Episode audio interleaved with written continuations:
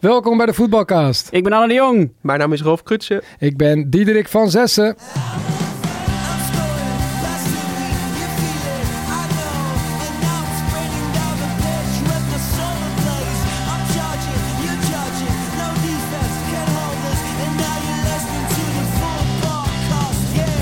Welkom bij de Nederlandstalige podcast voor liefhebbers van The Beautiful Game. We gaan je zo goed mogelijk op de hoogte houden van wat er op de Engelse velden gebeurt. Met extra aandacht voor de Premier League en de Nederlandse spelers en trainers. En wie wij zijn, zal per aflevering verschillen. Maar vandaag zit ik hier in de studio met freelancer in sport en media. Weet bijna net zoveel van de Premier League als van de NBA. Anne, welkom. Anne de Jong. Dank je, dank je, dank je.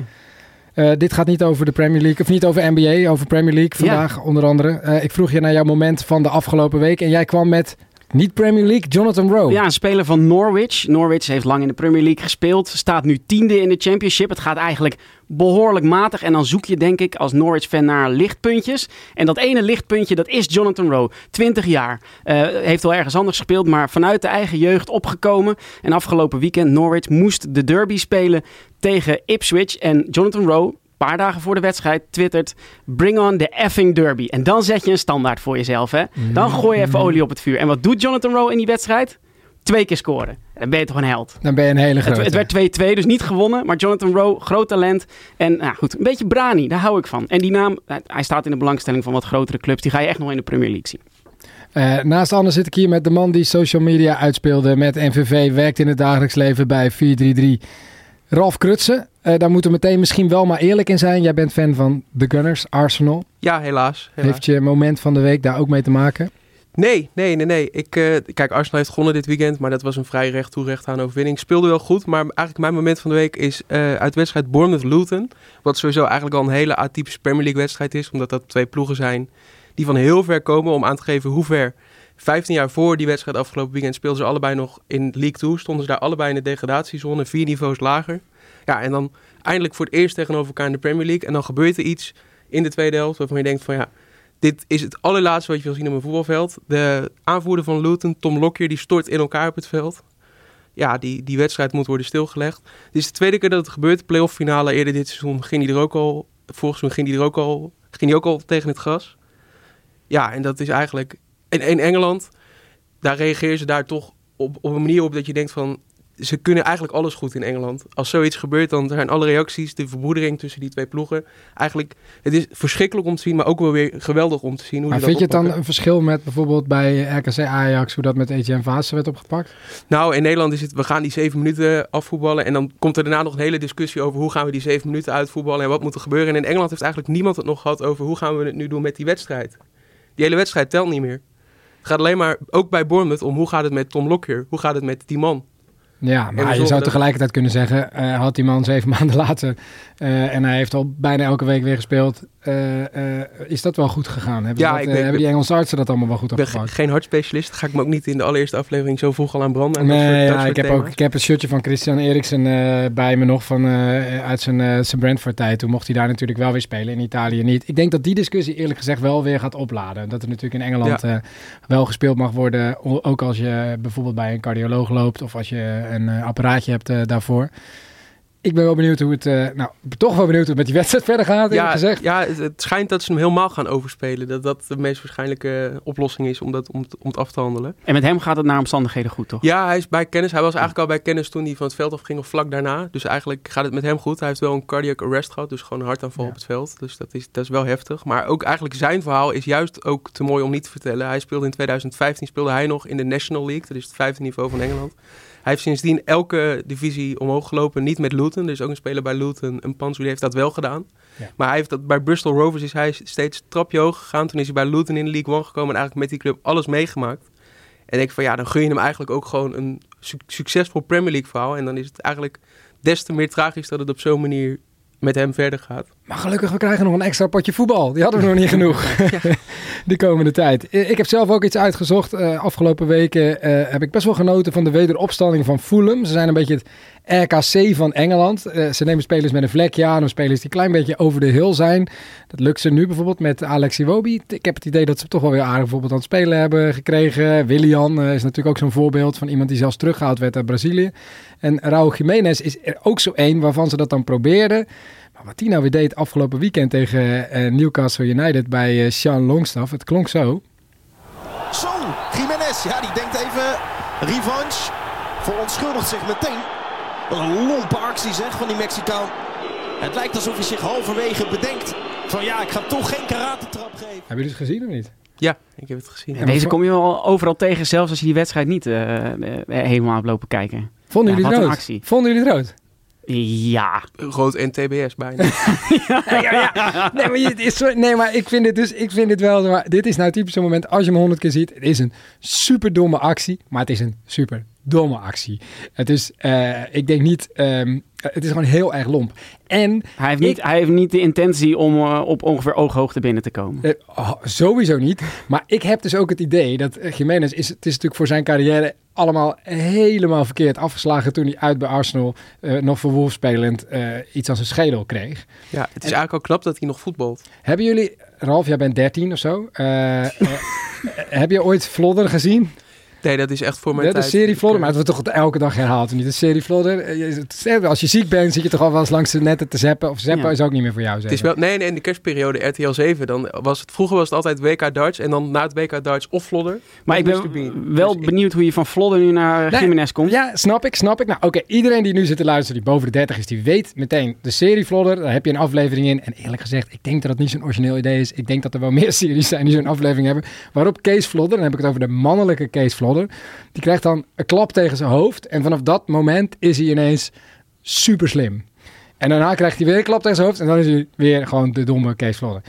Ik denk dat die klap tegen het hoofd van Jiménez, dat hij op de een of andere manier ervoor heeft gezorgd dat hij dus nou ja, ik dacht eerst niet meer kon voetballen. Dat is op zich nog oké, want hij begint, hij heeft dus weer voorzichtig gescoord. Maar er is gewoon een steekje los bij deze vent. En dat is toen gebeurd. Dat is mijn theorie. Dus ik heb een soort Kees Vlodder theorie. Ja, de- Ja, de- jij mag reageren, ja, maar ik kan niks zeggen. Ja, de- lastig om zonder diagnose dat te doen. Eh, die actie eh, eh, doet wel iets vermoeden, ja. Want het was echt heel erg raar wat hij deed. Ik vind het wel wat ver gaan. Ik vind het wat ver gaan. Eigenlijk zou je aan Raúl Jiménez willen vragen, wat dacht jij die Ja, 10 seconden voordat je dit ging doen? Ja maar in, ja, in het vuur van de wedstrijd doe je soms deed gekke het dingen. Maar niet. Nou is Newcastle ook wel een ploeg die dit in spelers naar boven haalt. Eh, Die arme zeker Sean Longstaff. Ja, het nee, is, ja. daar kan die er niks aan doen, maar daar lopen er een paar bij om hem heen op het middenveld. Die Joe Linton en die Bruno Guimaraes, ja. die hebben ze ook niet allemaal op een rijtje. Nee, ja, en die Noorderlingen willen er qua sfeer natuurlijk ook wel wat, ja, wat van maken daar in St. James. Wat niet bepaald gezellig is om te komen. Het is wel echt een... Maar vind je het met zo'n randje dan een leukere speler worden? Zo'n Raúl Jiménez. even Met zo'n verhaal die je dan in, dat je dan in je hoofd maakt? Of denk je eigenlijk wat een lompe gek? Hey, Kees Vlodder is ook Sinterklaas geworden. Oké. De, absoluut gewoon top. Kees Vlodder, Jiménez, Oké. Eh, Love them both. Oké, tot zover onze momenten. Mocht je deze podcast met video erbij kijken, bijvoorbeeld op Spotify. We staan hier dus met z'n vier in de studio. Producer Sietse van Dam is er ook bij. Sietse. Wat kunnen we over Sietse zeggen? Hij is vertelstar. Ja, oké. laten we Dat- op eh, wel. afgelopen week. Eh, Manchester United. Eh, zij hebben een resultaat gehaald op Anfield. Veel schoten. 34 doelpogingen van Liverpool. En toch, Man United wel goed verdedigd. Ja, ik, ik heb dus het gevoel bij Manchester United dat, dat er wordt heel tijd gezegd... ja, nu zal het wel een keer klaar zijn met de nacht naar de Champions League... en na een paar keer verloren. Maar ik vraag me dus echt oprecht af of dat zo is. Of, hij echt, of het echt... Natuurlijk, hij staat onder druk en natuurlijk er is veel kritiek... en het zal niet makkelijk zijn. Maar ik vraag me echt af of hij telkens nog één slecht resultaat weg is van ontslagen worden. En, en dus als hij deze verloren had, dat hij dan nu ontslagen was geweest. Dat vraag ik me echt af. Bij United moet wel heel veel gebeuren, willen ze een trainer ontslaan. Dus ik, maar elke keer denk je van ja, eigenlijk als je een beetje opzond wat er de afgelopen weken gebeurd is. Je verliest thuis met 3-0 van Bournemouth. Je gaat kansloos uit de Champions League. Je wint eigenlijk maar één wedstrijd en dat is omdat Onana een penalty pakt. Dus eigenlijk eindig je onderaan die pool, wat ook absoluut Man United onwaardig is. Dan denk je van ja, hoeveel van dat soort records in negatieve zin mag hij nog breken voordat ze zeggen hij moet eruit. Ja, eigenlijk wilde ik het over de Nederlanders aan het einde van deze podcast hebben. Maar jij wil eigenlijk nu al ten Hag bij deze... Nee, maar je, Nee, je, je nee, kan, je kan het verhaal van Manchester United op dit moment niet vertellen zonder gelijk over ten acht te beginnen, denk ik. Dat, dat, dat, doet, Mm, dat doet mm. iedereen. Het gaat eigenlijk alleen maar om zijn positie. Eh, eh, en en, eh, natuurlijk veel gedoe over spelers. Maguire wel of niet, die nu dan weer aan een renaissance bezig is. Sancho die de, de, de selectie uit is Je gezet. hebt het over de speler van de maand en de trainer Ja, van de maand november. Ja, ja, ja inderdaad. Dus, de maar, maand. maar, maar in het centrum daarvan staat toch echt de trainer die onder druk staat. En er wordt telkens alleen maar naar hem gekeken. Ja, en vind je dat ze goed verdedigd hebben? Ja, uiteindelijk toch Maar wel. Ja, wie, wie was de beste verdediger? ja Eh, jij, jij bent fan van Wan Bissaka in die wedstrijd, toch? Nee, nee, nee. Ik vond Varaan vond ik echt meesterlijk. Die was Het goed. is ook weer zo'n raar verhaal. Maar die heeft hij dus weken genegeerd en op de bank gezet. En die Ja. speelt tegen Liverpool echt een dijk van de wedstrijd. Die weet wat er nodig is om dat soort wedstrijden met het mes tussen de tanden over de, over de streep te trekken.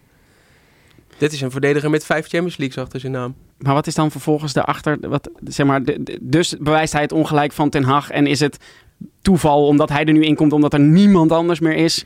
Nou, Dat hij is een soort hij van moest geluk. Varaan wel opstellen. En Ja. ik heb het idee dat dat een soort privéoorlog is. Dat hij Varaan maar blijft negeren. En dat hij voor Maguire nog liever kiest. Voor Evans nog liever kiest. Eigenlijk stelt hij nog liever zijn materiaalman op dan Varaan achterin. Ja. Ja, en als het dan echt niet anders kan, dan stelt hij hem op. En dan, dan geeft hij echt een ongelofelijke masterclass op Anfield. Ja, Ik- ja. Nou ja, ja, maar ja, dit klopt wel dat ik ook het idee had dat alles wat ik aan kansen zag toch niet echt super gevaarlijk vond. Dus dat ik het, maar toen zag ik dus achteraf de statistiek. Toen dacht ik, ja, het is wel, eh, eh, het is wel een wedstrijd die ze ook hadden kunnen verliezen, laat ik het zo Nou, zeggen. denk ik wel dat voor, vooral Salah, die heeft misschien wel zijn slechtste wedstrijd in de afgelopen twee seizoenen gespeeld. Die Dus was ook nog echt heel geluk. matig. Ja, Jij denkt echt geluk dat het was en niet goed Nee, neergezet. Ze kunnen toch nog wel iets. Ze, ze kunnen wel wel iets, maar ze hebben ook gewoon een goede selectie. Ja. Ik hoor altijd, de selectie is zo matig. Maar dan denk ik van ja, dat valt eigenlijk ook wel mee. Want Bruno Fernandes, dat is gewoon een wereldster. Ja.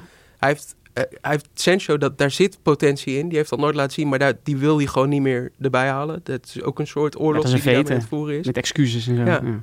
En dan krijgen ze West Ham uit zaterdag en dan dinsdagavond thuis tegen Aston Villa. Ja, Villa uit is ook weer een ander verhaal dan Villa op Villa Park. Mhm. Maar dat wordt gewoon heel moeilijk. Ik wil nog even over dat, die rode kaart hebben van eh, Diego Dalot, die ze dan aan het einde nog krijgen. Wat is dat? Heb je dat gezien? Die eh, twee gele kaarten die hij dan nog krijgt. Ik vind dat Ja. dus echt een verschrikking. Nou, het is wel een beetje Engelse... Vooral dit seizoen, het lijkt wel steeds erger te worden. Je mag iemand ongelukkig trappen. Je mag de ergste overtredingen maken. Mhm. Maar ga je praten tegen de scheidsrechter... en doe je dat net iets te enthousiast... dan sturen ze je weg. Nou ja, het, is, het, is, het zijn de instructies. Ik heb eh, ook vooraf zo'n briefing gekregen van de FA en van de Premier League. En het zijn de instructies dat er dus meer eh, deze kaart wordt gegeven. En die eerste keer kan ik me dus bij voorstellen, ja, je moet het gewoon niet doen. Maar je bent nog steeds boos. En dan nog een keer, eh, hij gaf dus twee keer voor precies hetzelfde, namelijk een armgebaar, twee keer geel. Daarmee rood. Eh, het was wel aan het einde van de wedstrijd. Maar ja, ik vond het echt een enorme onzin, eerlijk gezegd. Maar, dat, maar, maar dat zijn van de momenten waarbij je er heel lang over kan discussiëren. Goed voor onze podcast. Maar waar je als scheidsrechter altijd gewoon kan zeggen... ja, maar het klopt wel wat ik deed. En dan eindig je daarmee ook eh, de discussie eh, de- de richting ooit de regelverandering. Hij had dat gewoon niet moeten doen. Hij had beter moeten weten. Ja, Het maar dan moeten we het dus allemaal doen. En dan heb je dus ook gewoon dat dit je in de tiende minuut een keer kan gebeuren. En dan ben je vreselijk je, je team aan het naaien natuurlijk. Ja. Lijkt mij. Ja. Eh, Manchester City. Zij stonden zaterdag thuis eh, in de Etihad op een 2-0 voorsprong. Met een kwartier te spelen nog. Dat kan in principe niet meer fout. Maar toen eh, maakte Mateta nog 2-1.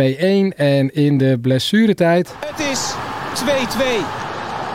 Het is een wonder dat Crystal Palace hier nog op gelijke hoogte komt. Ja, ik vraag me dus af of het een wonder is. Eigenlijk. Je denkt het gaat nog wel goed komen. Eh, ze krijgen op een gegeven moment een run waarbij ze iedereen gaan halen. Maar nu staan ze gewoon vierde. Vijf punten van Arsenal. Zie jij het nog goed komen, Anne?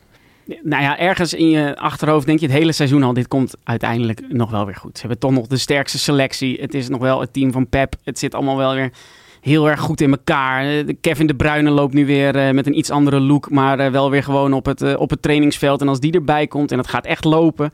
Ja, dan, dan heb je toch het gevoel dat het, dat, dat het wel goed komt. Al zijn er wel, tuurlijk hoor je wel de, de zorgen over... als je alles gewonnen hebt, kun je het dan nog opbrengen? Nog een seizoen extra om weer alles te winnen. Ja. Ja, ze zijn goed genoeg. Ja, Eigenlijk zaten we ongeveer een jaar geleden... was ongeveer precies dezelfde discussie. dat is ook waar. Is City een beetje over, over dit, dat hoogtepunt heen? Ja. Ja, vervolgens hebben ze die tweede seizoen zelfs iedereen aan gooit gespeeld... Champions League gewonnen en hun beste seizoen ooit neergezet.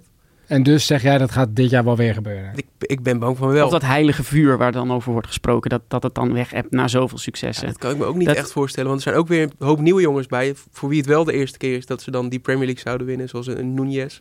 Die Ja. het best wel aardig doet de afgelopen week. Ik vind bijvoorbeeld... Ik, er zijn wel een paar aankopen geweest in deze zomer die ik gewoon niet snap. Kovacic vind ik geen voetballer voor Manchester City. Die valt daar echt uit de toon. En die heeft ze ook al een paar keer dit seizoen. Dat ik denk dat, dat hij het wel een beetje... Het ze kost dat hij op het middenveld gewoon een beetje zoekend is. Want het gaat allemaal net te snel. Wat al die medespelers om hem heen doen. Dus ze zijn ook wel echt minder geworden. Je mist Mares ook wel. Eigenlijk was de grootste kwaliteit van Riyad Mahrez was om thuis tegen Palace er een keer drie in te schieten, waardoor ze die wedstrijd juist wonnen. Maar daar hebben ze Doku nu voor. Maar die scoort niet. Nee, maar het is wel een sensationele voetballer die eh, het, het, wel brengt met creativiteit en uh, uh, een, een, nieuwe vlaag in het spel, een nieuw element in het spel. Ja. ja. dat hadden ze vooraf. Had ik ook niet verwacht toen hij van Ren kwam. Wel een groot talent, maar misschien toch niet dat je dacht. Zo, deze stap naar City ga je uiteindelijk even maken. En dan als hij speelt, dan brengt hij wel echt een soort extra ja. energie. Bij, bij, Doku is het als hij ook nog rendement heeft, dan kan niemand hem meer stoppen. Maar hij heeft inmiddels gewoon minder goals gemaakt dan Jack Grealish. Ja. Die of is Grealish uiteindelijk beter gaan voetballen omdat hij nu iemand in zijn nek heeft hijgen. Ja, nou bij Guardiola, die stelt nog altijd Grealish op in de grote wedstrijden. Omdat hij dan gewoon iemand wil hebben die die bal vasthoudt. En Grealish is, het is eigenlijk in niks een buitenspelen. Omdat hij, hij heeft niet echt een actie. Nee. Als het, eigenlijk speelt hij 9 van de 10 keer de bal terug. Mm -hmm. Maar het is wel een speler die die bal vasthoudt. En die precies weet wat Pep, nodig, wat Pep van de spelers vraagt op zo'n moment. En ja. daarom blijft Grealish in dat soort wedstrijden. Denk ik altijd voor Heeft hij ook moeten leren. Ja, dat heeft hij ook moeten leren. Maar, dat, dat maar ik denk wel dat het een signaal is dat de Premier League een stap verder is in het verbreden. Dat Crystal Palace, niet voor het eerst trouwens, zo'n resultaat nog binnensleept. Crystal Palace, degelijke ploeg, degelijke trainer. Nou, eigenlijk een hele, ik zou zeggen, een hele goede ploeg. Heel veel creatieve spelers, maar gewoon degelijk qua tactiek. Um, en ik denk wel dat je ziet dat zelfs een, want dat zijn ze toch uiteindelijk toprechte rijtje ploeg uit de Premier League. Dat die gewoon bij City, dat niet per se niet in vorm is. Volgens mij bedoel ik qua resultaten misschien wel, maar ze zijn... Uh, hè, ik denk dat over het algemeen wordt gezegd, nou eigenlijk is alleen Kevin De Bruyne geblesseerd. Verder gaat het op zich prima. Ja, ze zijn natuurlijk ook Gundogan nog kwijtgeraakt. Het is wel het hart van het middenveld ja. dat uiteindelijk vertrokken is en wat je dan in moet vullen nu al het eerste seizoen zelf. Maar ik, wat ik eigenlijk bedoel te zeggen is, zo'n run bijvoorbeeld zoals PSV heeft, of zoals City vorig jaar aan het einde van het seizoen zelf had, ik zie dat niet zo 1, 2, 3 gebeuren in de Premier League. Zeg maar, daar heb je gewoon te veel wedstrijden voor. En daar zijn er te veel echt nee, maar dat, hele gretige ploegen maar bij. wat je daarbij ook, ook nodig hebt, en dat is wat je vorig jaar zag, zijn dan andere teams die het ook vol weten te houden. Dus het hoeft niet eens te zijn dat, uh, nee, dat klopt, City opeens op een enorme staat. Het zijn, ja. het zijn maar vijf punten. Ja. En dan is het uiteindelijk, hoeft City niet alles te winnen. Maar ja, als, als, als de Arsenals van deze wereld of de Aston Villa's van deze wereld uiteindelijk toch hier en daar wat nou, gelijk spelen. Ja, maar Aston Villa doet het thuis. Hè. Die hebben thuis gewoon zo'n reeks. En die gaan, ik wil over 2023 is echt niet normaal. Wat, uh, ja. dus, dus die hebben thuis al zo'n reeks te pakken. En dat zie ik ze ook niet zo 1, 2, 3 meer verspillen. Um, nee, maar ook niet alsof ze daar gewoon, of alsof daar niks meer te halen valt. Nee, die, die gaan. Arsenal was eigenlijk beter op Villa Park. Maar er zit op dit moment ook iets in die ploeg bij Aston Villa. Iedereen voetbalt daar met het idee. Hier gaan wij nooit een wedstrijd nee. verliezen. Ja. Nee, en dan wordt het heel lastig om te winnen. Ja. Maar die gaan uit nog wel genoeg punten verliezen. Dus die haken op den duur wel af. Maar dan uh, zitten we nu automatisch bij Villa. Wil ik nog één moment uit, uit het mooiste moment. Ja, dus, we gingen het heel mooi over Villa hebben. Maar je wil, oké. Okay, nee, het, nee, het, het, mooiste moment van, uh, van, uh, van Palace tegen, tegen City is toch dat beeld van de gefrustreerde Pep Guardiola die met zijn hoofd weggaat. En dat je dan toch, ik bedoel, er valt genoeg over Roy Hodgson te zeggen. Maar dat hij zo olijk en een beetje zo van, ha, hier heb ik je zitten kijken naar hem. Prachtig beeld. Als je dan nog wel op moet ja, zoeken, nee, gelijk ja, zoeken. dat, vind ik, ja. dat vind ik dan toch, die oude uil. Ja, nee, precies. Ja, de, de advocaat van streken. Engelse uh, voetbal. Even een puntje stelen. Zeker weten. En dan gewoon dat, dat, alsof het een klein jongetje staat die daar nog te gniffelen. Je kunt niet, niet van hem houden. Ondanks dat ik, ik zie Chris Jij doet toch je best. heel vaak voetballen. ik, ja, ik vind dat hij, het, dat hij eigenlijk Patrick Vieira gewoon een dolk in zijn rug heeft gestoken. Ik vind dat het veel saaier is dan dat het met Patrick Vieira was. Uh, en ik vind dat uh, gedaan wordt alsof hij zo'n Messias was vorig seizoen. Terwijl eigenlijk heeft hij gewoon heel veel makkelijke resultaten op een hele degelijke manier binnengesleept. Maar inderdaad, als je hem dan zo ziet, is hij zo aaibaar en ja. zo cute. Maar hij is wel veel te oud en hij moet opbokken. Goed. Dat is mijn mening. Aston Villa, ja. over opbokken gesproken. Ik ben niet per se fan van een ploeg. We hebben het over Arsenal gehad net, dat jij daar fan van bent, Ralf. Ik heb in principe geen voorkeur in de Premier League, maar ik ben wel heel vaak bij Brentford geweest. Ik heb Aston Villa uh, Brentford terug zitten kijken. Uh, Brentford Aston Villa. Uh, en dat was nogal een, nou laten we zeggen, heet affiche. het was al, er werd veel geknokt en zo. En dan is het dan toch mijn Brentford hart misschien dat ik daar 100% sympathie voor Brentford had en echt vond dat Aston Villa het, die, die overwinning vies binnengehaald heeft. Hoe vinden jullie? Wat, hoe staan jullie daarin? Ja, maar aan de andere kant voor het verhaal is het wel goed dat Aston Villa mee blijft doen in de top. En is het toch heel erg knap. En is het toch ook weer Ollie Watkins, waarbij ik iedere keer denk, ja, is het nou echt top, top van Engeland? Ja, verdorie, het is het uiteindelijk gewoon toch wel. Wel. Hij blijft ze maken. Uh, uh, en en dat, ja, daarmee symbool misschien wel voor dat hele team. Met mm -hmm. Emery natuurlijk als, als coach. Die dan toch ook uiteindelijk weer enorm... Toen hij ook kwam dacht ik, ja, Emery, Aston Villa, jongens Daar, daar komt weer zo'n uh, Spanjaard in de, in de Premier League. Ja, het is toch een bijzondere trainer waar veel mensen hoog over opgeven. Ik weet niet precies wat het is dat hij doet. Misschien dat jij dat beter kan uitleggen, wat, wat daar zo knap aan is. Maar het, wer het, het werkt en dan trekken ze... En natuurlijk moet je een beetje geluk hebben. En misschien is het hier en daar vies. Ja, dat, is, ja, dat heeft ieder team toch. Nou, het, het, is nu ook heel mooi. De afgelopen weken is het echt, zijn het echt oogstrelende aanvallen. En dat vind ik leuk om te zien. Want vorig seizoen, eh, eigenlijk het tweede seizoen zelf, toen ze van, wat was het? Uh, nou, hij, ze 18e plek naar de vierde of zo, ter vijfde. Uh, toen zaten er echt hele le lelijke wedstrijden uh, tussen. Maar het was gewoon een ploeg die een beetje door Steven Gerrard een beetje in een dal ge gewerkt is. ja. Dat is gewoon een hele matige trainer. En Unai Emery is denk ik ik weet niet wat zijn geheim is. Want bij Arsenal flopt het eigenlijk hopeloos. Dat kreeg hij het gewoon niet aan de praat. Maar nu zie je dat... Te weinig tijd gekregen. Nee, hij heeft, hij heeft meer dan genoeg tijd gehad. Te veel tijd nog. Maar je ziet eigenlijk, vooral bij Villa, die wedstrijd tegen City. Het is ook gewoon heel goed wat ze laten zien. Dit, er zit een plan achter. Het combinatiespel is goed. Eigenlijk is alles daar op dit moment gewoon in balans. En je hebt ook een paar boeven erbij. Ik wil wel even aanhaken bij jouw Kees Vlodder verhaal. Ja. Ik heb het vermoeden dat ergens vorig jaar in Qatar Mhm. Dat misschien wel de WK-beker keihard op het hoofd van Emi Martinez is gevallen. Want die is volledig de weg kwijt in ja, dat moment. Ja, precies. Het gaat alleen nog maar... Kijk, je hoeft de tv maar aan te zetten op een wedstrijd van Villa. En Emi Martinez staat ergens met iemand hoofd tegen hoofd. Of die heeft weer, hij, hij, mhm. hij bloedt weer ergens of passie. hij ligt weer te rollen. Nou, dat is geen passie, dat is gewoon stront irritant. nou ja, ik denk dus dat je, dat wil ik dan nog wel, dat stapje terug kan ik dan nog wel maken. Ik denk als ik voor Aston Villa zou zijn, dat ik het geweldig zou vinden. Um, maar uh, ik ja, ik, ik vond het uh, uh, op Griffin Park al heel... Net een nieuw Griffin Park, uh, tegenwoordig de G-Tech Community Stadium. Maar in ieder geval, bij, bij Brentford vond ik het al heel irritant dat Ollie Watkins zo'n statement wilde maken tegen één supporter.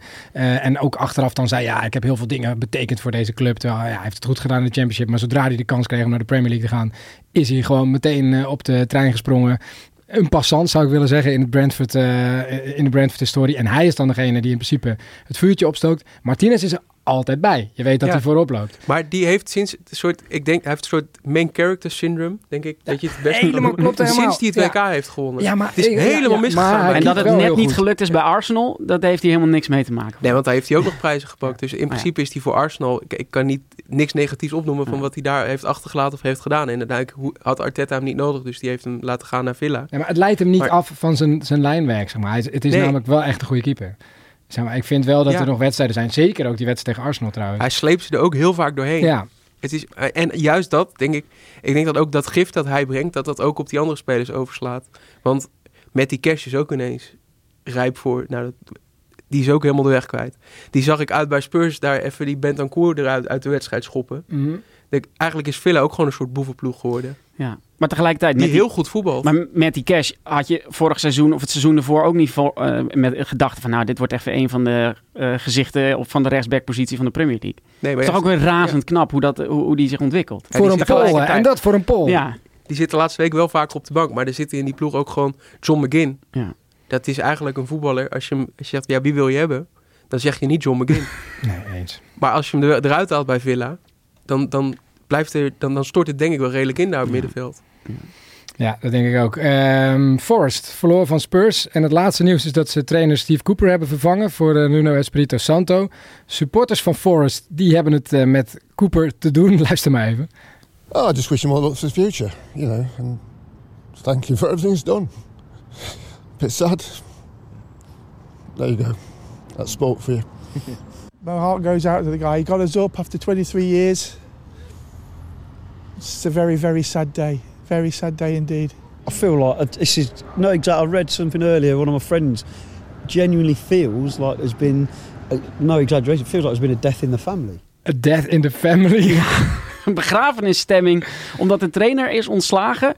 Uh, die al anderhalve maand niet gewonnen heeft. Nou, ga mij één club in de wereld zoeken waar uh, nu uh, ja, anderhalve maand niet kan winnen. En dat de, de, de supporters nog steeds huilend zijn als, als ze de trainer dat is prachtig. Dat is prachtig. Dit vind ik echt mooi. Maar als voetbalsporter wil je dromen. Je wil gewoon hopen op het allerhoogste. En die mensen aan het woord, dat zijn oude mannetjes. Die hebben Nottingham Forest waarschijnlijk nog de Europa Cup 1 zien winnen. Ja. ja. En Steve Cooper heeft Nottingham Forest na misschien wel 15, 20 jaar in Championship en nog lager. Ja heeft de supporters weer laten dromen. Ze waren er weer bij. Ze hebben weer Premier Terwijl ze op degraderen stonden, stapte hij in en uh, nog vorig seizoen erin gebleven. Ja, dan moet je het wel heel bond maken.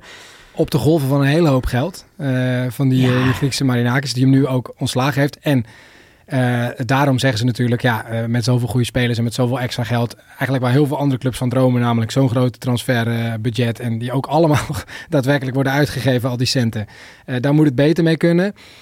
Ik vind uiteindelijk dat wat hij gedaan heeft vorig jaar echt ongekend knap is. Ze hebben hem ook vorig jaar wel wat geduld gegeven. Maar ja, er is Toen gewoon... hebben ze ongeveer iedereen vervangen, behalve de trainer. Ik geloof de technisch directeur en zo allemaal wel eruit Ja, en toch met. Brennan Johnson erin bijvoorbeeld nog Ja. een kleurjongen die er gewoon nog in bleef staan. Eh, eh, vorig jaar ook Yatesy die elke week nog eh, voorop in de strijd ging. Zo waren er nog wel een paar die... Harry Toffolo.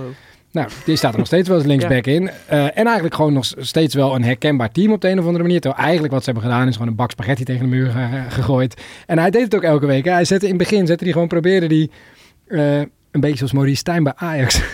Probeerde hij de hele tijd nieuwe spelers erin te zetten. En dan dat hij ze allemaal maar gezien had. En aan het begin werkte dat natuurlijk voor geen meter vorig jaar. aan het begin van het seizoen. Maar uiteindelijk kreeg je een team dat herkenbaar was. Waar de supporters van Forest trots op konden zijn. En dat lukt dit seizoen nou ja, minder. Terwijl hij nog steeds boven de streep staat. En de mazzel heeft dat natuurlijk alle drie de promovendi er allemaal keihard uitgaan. Ehm, dus ze blijven er ook wel in. Die mazzel had hij gehad, maar die kans krijgt hij niet, want hij moet eruit. Het valt mij bij die eigenaar nog mee dat hij één trainer heeft gehad als vervanger. Ik dacht, die had er gewoon vijf. Ja, jongen, en dan ik- kijken, wie erbij, Ja. kijken met wie het lukt. Nee, maar ik vind het, ja, voor, toch was het een van de markante, letterlijk, gezichten van, eh, van de Premier League. Ja, je had het gevoel, hij was een trainer die het gevoel geeft van, ah ja, als hij het kan, dan kan ik misschien ook nog trainer in de Premier League worden. Hij ziet, hij is hij, heel hij, lelijk, is maar gewoon nu na- een hij kan nu gewoon ernaast eh, Hoe oud is hij? Hoe oud is Steve Cooper? Oh, goeie vraag. Ik denk jonger dan je denkt. Het zal wel 40? een, Eind eh, 40? 37 zijn. Nee, veel ouder. Oh nee, ja, hij is dus 44, maar 44. ik vind het zo'n onbestemde leeftijd. Ja, ik ja, dacht in ieder geval dat hij wel Nou, 50 Hij ziet er wel zijn hele leven al 44 uit, ja. Ik, ik zag ooit op Twitter een, een soort draadje. Dit, geen vragen stellen verder waar ik zit op Twitter. Maar ik zag een draadje over welke Premier League manager de grootste kans heeft om op de wc te zitten en tegelijkertijd een zakje chips te eten. en daar stond Steve Cooper bovenaan, net boven Ja. Sam Allardyce. Ja, ja. En sindsdien kan ik hem niet meer loszien Ja. van die ene pol. Dus steeds als ik hem zie, denk ik, ja, jij zit op de wc een zak chips te eten. Ja, Everton, Reageer er maar 4 op. uit 5 na punten aftrek. Dat is toch gewoon wel echt eh, een heerlijke fuck you naar de Premier League eigenlijk. Ja, die- je zou bijna zeggen, het beste wat ze Sean Dice hadden kunnen doen, is die 10 punten eraf trekken. Ik vind het een ideale trainer om dan eh, de groep erachter te krijgen en zeggen, kijk, de hele wereld is tegen ons. En dan met Sean bal de- gewoon de een na de andere overwinning eruit. Ja, het is ook wel echt goed Ja, wat ze doen. Ik, eh, ik vind het leuke wedstrijden. Ze zijn gisteravond trouwens wel uit de Carabao Cup gegooid door Fulham na penalties. Ehm, opvallend vond ik aan die wedstrijd is dat beide teams wel min of meer met hun sterkste elf speelden in de Carabao Cup. Dus toch een hoofdprijs. nou eigenlijk vanaf de kwartfinale, als je alle clubs in de kwartfinale vraagt, is het een hoofdprijs, zeggen ze ja. Want dan Ja. denken ze nog twee rondjes overleven en dan hebben we een prijs. Nou ja, en het is ook voor Fulham en Everton meer een prijs natuurlijk dan dat het voor de, voor de grote jongens is. nou, ja, voor, waarom dan voor niet? United was het vorig jaar wel echt een lekker prijsje Ja, natuurlijk. ja. Om even mee te pikken. De eerste prijs onder Ten Hag. Zullen Ja. er nog vele volgen. En dat gaat Chelsea dan nu... eh, Ja, voor misschien- Chelsea is het heel erg natuurlijk een troostmogelijkheid. die hebben gisteravond gewonnen met penalties. Eh, ook zij met sterke opstellingen begonnen. Opsteken voor Chelsea. Newcastle in één week uit twee toernooien gegooid. Nou, wat Trippier daar in blessuretijd aan het doen was. Ja, het is een beetje vreemd. Hè? Hij loopt een beetje op zijn laatste benen. Eh, Nou, er is een fragmentje van Trippier waar hij bij de uitvak van Bournemouth staan en dat ze daar verloren hebben met 2-0. En dan zegt hij, ja, geloof me maar, we doen echt ongelooflijk ons best. En sindsdien lijkt het wel alsof hij wil laten zien aan de sporters hoe het eruit ziet als hij niet zijn best doet. En toch, er zijn waarschijnlijk ook luisteraars die FPL spelen. De, de, dus, hè, het spelletje waarbij je elke Fantasy. week spelers moet optreden. Fantasy voetbal. Eh, Trippier scoort wel weer prima dit jaar hoor. Ja, laatste week wat minder. Omdat hij, hij is nog een wedstrijd speelt geschorst geweest afgelopen week. Ja, ik speel heel fanatiek, net te fanatiek. Ja, Ja, maar je hebt hem Ja, nu ik- gewisseld? Of, ik heb eh, Lascelles erin staan. Ah ja. ja. Jamal Lascelles, andere verdediger van Newcastle. En die scoorde laatst tegen Chelsea. Dus eigenlijk haalt hij ongeveer hetzelfde aantal punten. Dus dat eh, is voor mij prima. En hij kost de helft van de prijs. Als wij opnemen vanavond nog een wedstrijd eh, in de Carabao Cup. En eh, niet zomaar eentje trouwens. Want eh, we hebben vanavond, even kijken, Liverpool-West Ham. Eh, dat betekent dat we nog over hebben Fulham, Middlesbrough. Want die wonnen van Port Vale. Eh, Chelsea en Liverpool of West Ham. Even gewoon helemaal uit de losse heup. wie ik hoop of wie ik denk. Allebei. En Middlesbrough en ah, ja, Chelsea. Dat, ik denk dat het, dat, dat, nou wat ik zeg, Chelsea, dit wordt eh, de Manchester United. dat gun van- Chelsea? Nee, ik zeg niet dat ik ze gun. Ik zeg alleen dat ik, ik denk het. het. Ik denk het. Ook hoe ze gisteren uiteindelijk toch nog weer eh, zich net er voorbij frommelen met, eh, met laten scoren en Ja, dan de lekker, hè, penalties. directe penalties. Ja. Dat is wel voor ons kijkers, zeker als die wedstrijd zo laat begint. eh, Ja. ik ben een jonge vader, dat vind ik wel prima. hoor. Ja, nee, dat, dat is inderdaad goed. Meteen penalties, die hebben ze gemaakt. Dus we volgende ronde trouwens weer, als het zo is. Nou, ik hoop dat Middlesbrough wint, maar ik denk dat Liverpool gewoon wint. Ja, Maar als zij helemaal be- bezig zijn met eh, eh, kampioen worden, dan toch nog... Ja, je In staat, de je staat in die volkeren halve finale, mee. Maar het ligt ook een beetje en aan is al heel vroeg, hè? Je speelt, die, die- dat kampioen worden, dat is pas in mei. En dit, eh, dit Ja, nee, dat snap ik. Maar je maar je moet ook nog wel in, in januari en februari winnen om, eh, om in mei kampioen te worden. Het ligt denk ik wel een beetje lood in de halve finale, want de halve finale gaat over twee wedstrijden. Ja. Dus als ze er twee wedstrijden bij krijgen tegen Chelsea, dan kan het wel eens zijn dat Klopp zegt, laten we lopen, we focussen op de competitie. Maar met een B-team ben je ook wel twee wedstrijden tegen Middlesbrough, denk ik. Gok Ja. ik. Ja, ik eh, zie ze niet elke week eh, voetballen. Eh, maar goed, dat gaan we dus zien. Eh, de Nederlanders dan. Hoe gaat het met de voetballers? Hè? Voetbal met een F, net als onze podcast, zullen we ze zo maar noemen. Ehm, een resultaat dus voor Erik ten Hag op Anfield.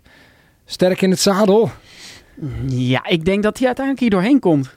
Waarom niet? dat nog Louis van Gaal was, stond ook Ja, onder druk. gaat hij het nieuwjaar sowieso halen? Ja, dat denk ik wel. Ik denk dat Het we na West Ham en Villa nog, als hij die overleeft, dan denk ik dat hij wel weer redelijk in het zadel zit. Maar dat kan ook net zo goed twee keer verlies zijn. En dan denk ik dat het niet meer te Er repareren zijn is. natuurlijk wat minder Ja, maar wedstrijden. dat dacht je toch drie wedstrijden geleden ook.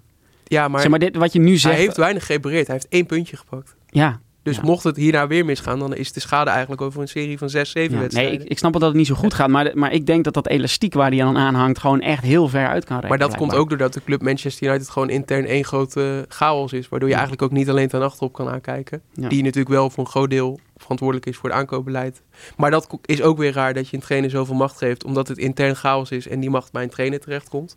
Dus eigenlijk is het gewoon, mocht je de situatie United intern willen snappen, dan heb je denk ik een podcast van vier uur nodig. Nou, dat kunnen we nog een keertje doen. Ja. Ehm, Erik, als je luistert, eh, we zitten in Tivoli. Eh, gezellig. Eh, Ja, ik zou zeggen, kom een keertje langs. Ze hebben geen winterstop, hè? En ik wil die jas wel. Die jas vind ik ook mooi. Hij, dat is heeft, die, hij heeft een Augier-jas, heeft hij. Ik heb even gekeken, bijna 800 piek voor die jas. ik, ja, mooie, mooie donkerblauwe, Maar lekker warme Peaky jas. Blinders, Erik ten Hag, die gaat het doen. Ja, die pet is goed, hè? De, de, de flat cap. Maar had hij Ehm, die jas bij Ajax niet ook al? Eh, nou ja, nee, ik denk het niet Nee? eigenlijk. Nee, nee, want dan moest, dat is alles van replay. 8 januari, Wigan uit voor de beker. Dat is natuurlijk ook wel een belangrijke. Die mag hij sowieso niet verliezen, want die FA Cup is ook een prijs die er ineens natuurlijk eh, erg toe doet. Ze liggen al uit de Carabao Cup. Ehm, en dan eh Kenny Tette. Gisteravond speelde hij weer, stond hij in de basis, maar dat is natuurlijk een League Cup wedstrijd. Hij was zijn basisplek even kwijt, dus er wordt met zijn balletjes gespeeld bij Fulham. We houden hem natuurlijk wel in de gaten richting het EK. Gravenberg, basis tegen Man United. Hoe vonden jullie dat hij deed? Ik Ralf? vind Gravenberg voor het Nederlands voetbal echt een geweldig eh, verhaal. Ik denk Toen hij van Bayern naar Liverpool Ja. ging, dacht ik eerst... Nou ja, pff, hoe- eh, hoe zal dat gaan na toch een, een lastig seizoen bij eigenlijk Bayern? het beste wat hij kon doen. En, en uiteindelijk blijkt het beste wat hij kan doen. Ik hou van de voetballer eh, Gravenberg. En met het vertrouwen dat hij krijgt, speelt hij ook weer met vertrouwen. Er was daar inderdaad wel ruimte op het middenveld. En ik vind dat hij dat ja, vind- een goed verhaal. Ook inderdaad op weg naar jongen Jong bedoel je? Nou, ja, ja, nou als, als Ronald Koeman hem vergeeft. Want ja. Hij, moet, wel eerst even een briefje schrijven. Nou, als hij zo doorgaat, denk ik dat de vergevingsgezindheid... er moet er toch op eh, ruimte voor zijn. Maar ja, dat bij zeker met de kerstdagen. Ja, dat hij bij Jeremy Frimpong ook niet. De, eh, nog twee Nederlanders die misschien iets meer in de schaduw, maar ook wel een hoofdrol hebben in het Engelse voetbal. eentje zeker in de schaduw, want de Crescencio Somerville speelt in de Championship, maar is daar echt extreem goed bezig dit seizoen. Um, 10 goals eh, gemaakt. En eh, afgelopen weekend verloren en bij een vechtpartijtje betrokken. Ehm, ik, wat ik van hem zie, vind ik Premier League waardig. En wat vinden jullie? Dat was vorig seizoen eigenlijk in de Premier League ook al vaak. Dat hij wel echt goede wedstrijden heeft gespeeld. Uit op Anfield keer volgens mij dat hij de winnende maakte en echt goed was. Dus ja, voor hem is een jaar de championship misschien wel het beste wat hem kon Ja, overkomen. is dat zo? Ik denk wel bij de hem, denk denk ik, ja, haast had hij niet beter, misschien even, had hij niet in Nederland moeten spelen nu bijvoorbeeld. Nee, ik denk championship is wel gewoon. Ik denk dat championship competitiever is dan de eredivisie. Maar dat ligt ook aan ja, mijn maar als je bijvoorbeeld naar Nederland zelf kijkt, kun je beter in Nederland spelen. Dat is waar. De- hij gaat niet opgeroepen worden voor Oranje. Nou ja, er, zijn er wel heel veel geblesseerd, dus je weet het nooit. Nee, Ronald Koeman zei over Jerry Schouten, zei die, die, die, het is goed voor hem geweest dat hij naar PSV is gegaan. Dat hij weg is bij Bologna. Bologna Ja. staat vierde in Italië. Mhm. Dus blijkbaar moet je in Nederland spelen om bij Ronald Koeman op de radar te zijn. Dus als denk dat- ik bondscoach, het mooiste van bondscoach toch zijn, laten we eerlijk zijn, wij, wij vinden het leuk om af en toe in een stadion te zitten. We hebben hier allemaal shirtjes liggen ja, en dan ga je, toch, sjaaltjes. ga je toch elke week naar Leeds? Ik zou elke week naar Leeds gaan. Lekker. Ja, dat is toch heerlijk. Volgens mij hoef je daar niet voor te betalen. Volgens mij wordt alles wordt je overal wordt je ingevlogen. Dat, dat lijkt me nou echt het leukste. Seizoenskaart bij Leeds. Ik moet hem wel het hele seizoen bedoel- Ja. voetballen. Hij springt op iedere trein. Eh, waarom zou hij niet op de trein naar Nee, Engeland en? Joel Pirou kan je dan ook nog even bekijken. Heb je er al Ja. twee? Doet Of- het ook goed. Gustavo Hamer, want eh, daar wilde ik het ook nog even over hebben. Eh, die is van Coventry naar Sheffield United gegaan. Sheffield United, ja, toch wel de meest belabberde club van de Premier League. Ehm, verkeerde keuze. Nee. Nee, voor Als je. Gustavo Hamer bent en je kan in de Premier League spelen, dan doe je dat toch. En Ja, Coventry, dat, ja, geweldig. Maar de- de- de- de- Ja, maar het is wel, eh, eh, zeg maar, het is een van de weinige voetballers in een team wat, zeker nu met Chris Wilder, want ze hebben een nieuwe coach die het allemaal nog weer even iets voorzichtiger aanpakt. Ehm, ja, ik, ik zag ze afgelopen zaterdag tegen Chelsea. Proberen zo lang mogelijk geen goal tegen te krijgen. Ja, het is wel echt dan een hele ondankbare taak om daar verbindingsspeler op het middenveld te zijn, moet ik zeggen. Met een goede techniek. Maar het, Ja. het is wel de kans om gewoon heel seizoen op dat niveau te voetballen. En hij Ja. onderscheidt zich wel al een paar keer. Hij heeft een lekkere goal gemaakt. Volgens mij Ja. twee, maar één hele lekkere in de tweede wedstrijd. ja. Hij neemt alle vrije trappen, dus dat is op zich... Maar, in, in, zeg maar het is toch uiteindelijk ook gewoon het niveau Gustavo Hamer eh, is, is dit team. Het is niet, ja, misschien dat Burnley hem ook had kunnen kopen. Eh Luton heeft er waarschijnlijk te weinig geld voor. Maar de, de Evertons, de Crystal Palace, de Wolverhampton Wanderers, die stonden ja, het is niet alsof hij daar toch tussen kon kiezen, denk ik dan. Nee, en, en denk ik dat volgend seizoen misschien wel zo'n ploeg voor hem komt. Ja, dan heb je toch een jaar daar gespeeld. zijn West Ham. Hè? Kijk, ik ben geen fan van West Ham, maar Ja, Hamer... nou, eh, super irritant trouwens. Dat vind ik echt bloedirritant. Engelse commentatoren, eh, allemaal Hamer. Gustavo Hamer. dus, ik zo- maar dat is toch... Dat is, nou, oké. Ga je ze Eh, mailen? Nou, ik denk daar wel eens over na, ja. Ja, dat is toch gewoon, dat is toch raar. Dus ik weet bijvoorbeeld, we gaan, Watford heeft een keeper die Hamer heet. Ja, maar dat is Ja. een, een Schot of een Engelsman, maar die- dan Hamer. snap ik het. Maar ja, oké. Ehm, nou, tot zover het terugkijken. Het eindejaars eh, voetbalfeest eh, is aan de gang. Dus eh, er zijn voor de volgende aflevering alweer 14 wedstrijden. We gaan het over kerst hebben, over Boxing Day, de tweede kerstdag.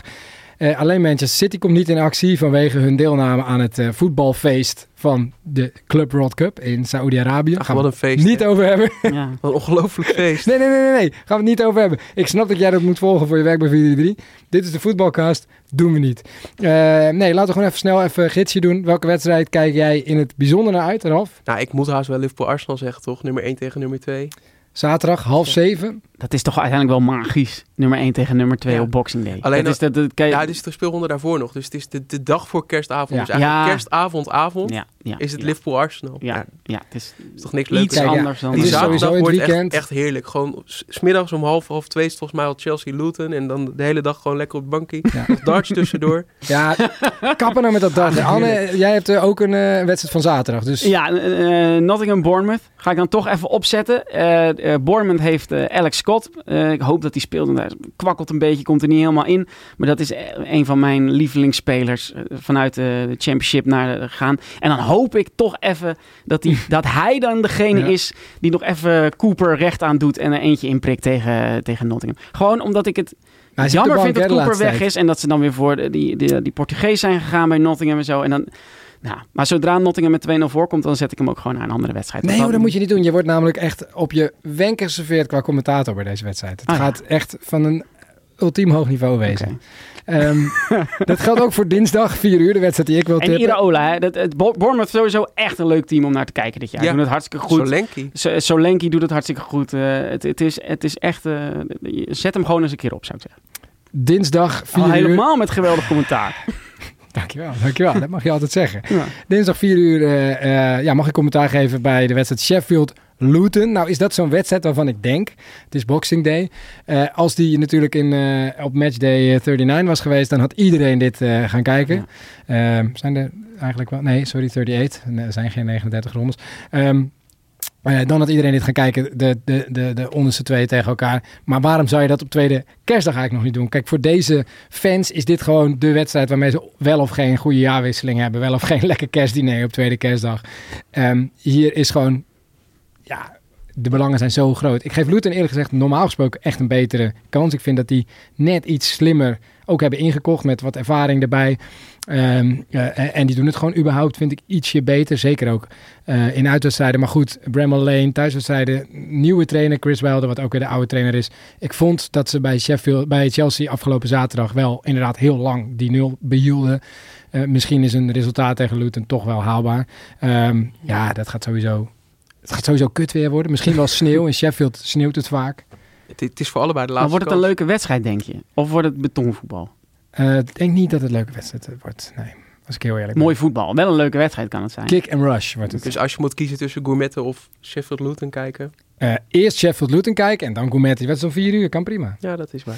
Eh, we gaan richting het einde van de eerste voetbalcast. We vinden het leuk dat je luistert. En omdat dit een onafhankelijke podcast is, zou je ons ook kunnen helpen. Dat doe je door te abonneren op deze podcast. Dus abonneer je en ook zeker door hem te delen op social media. Volg ons daar ook op voetbalcast. Dus voetbal, maar dan met een F. Helemaal top zou het zijn als je ons ook een goede recensie kunt geven. Vijf sterren graag in jouw favoriete podcast app. Onze tune is van de beste band van Nederland, Queen's Pleasure. Als je ons niet streamt, stream dan Queen's Pleasure. Eh, wil je direct reageren of samenwerken? Stuur dan een mailtje naar mail.voetbalcast.nl.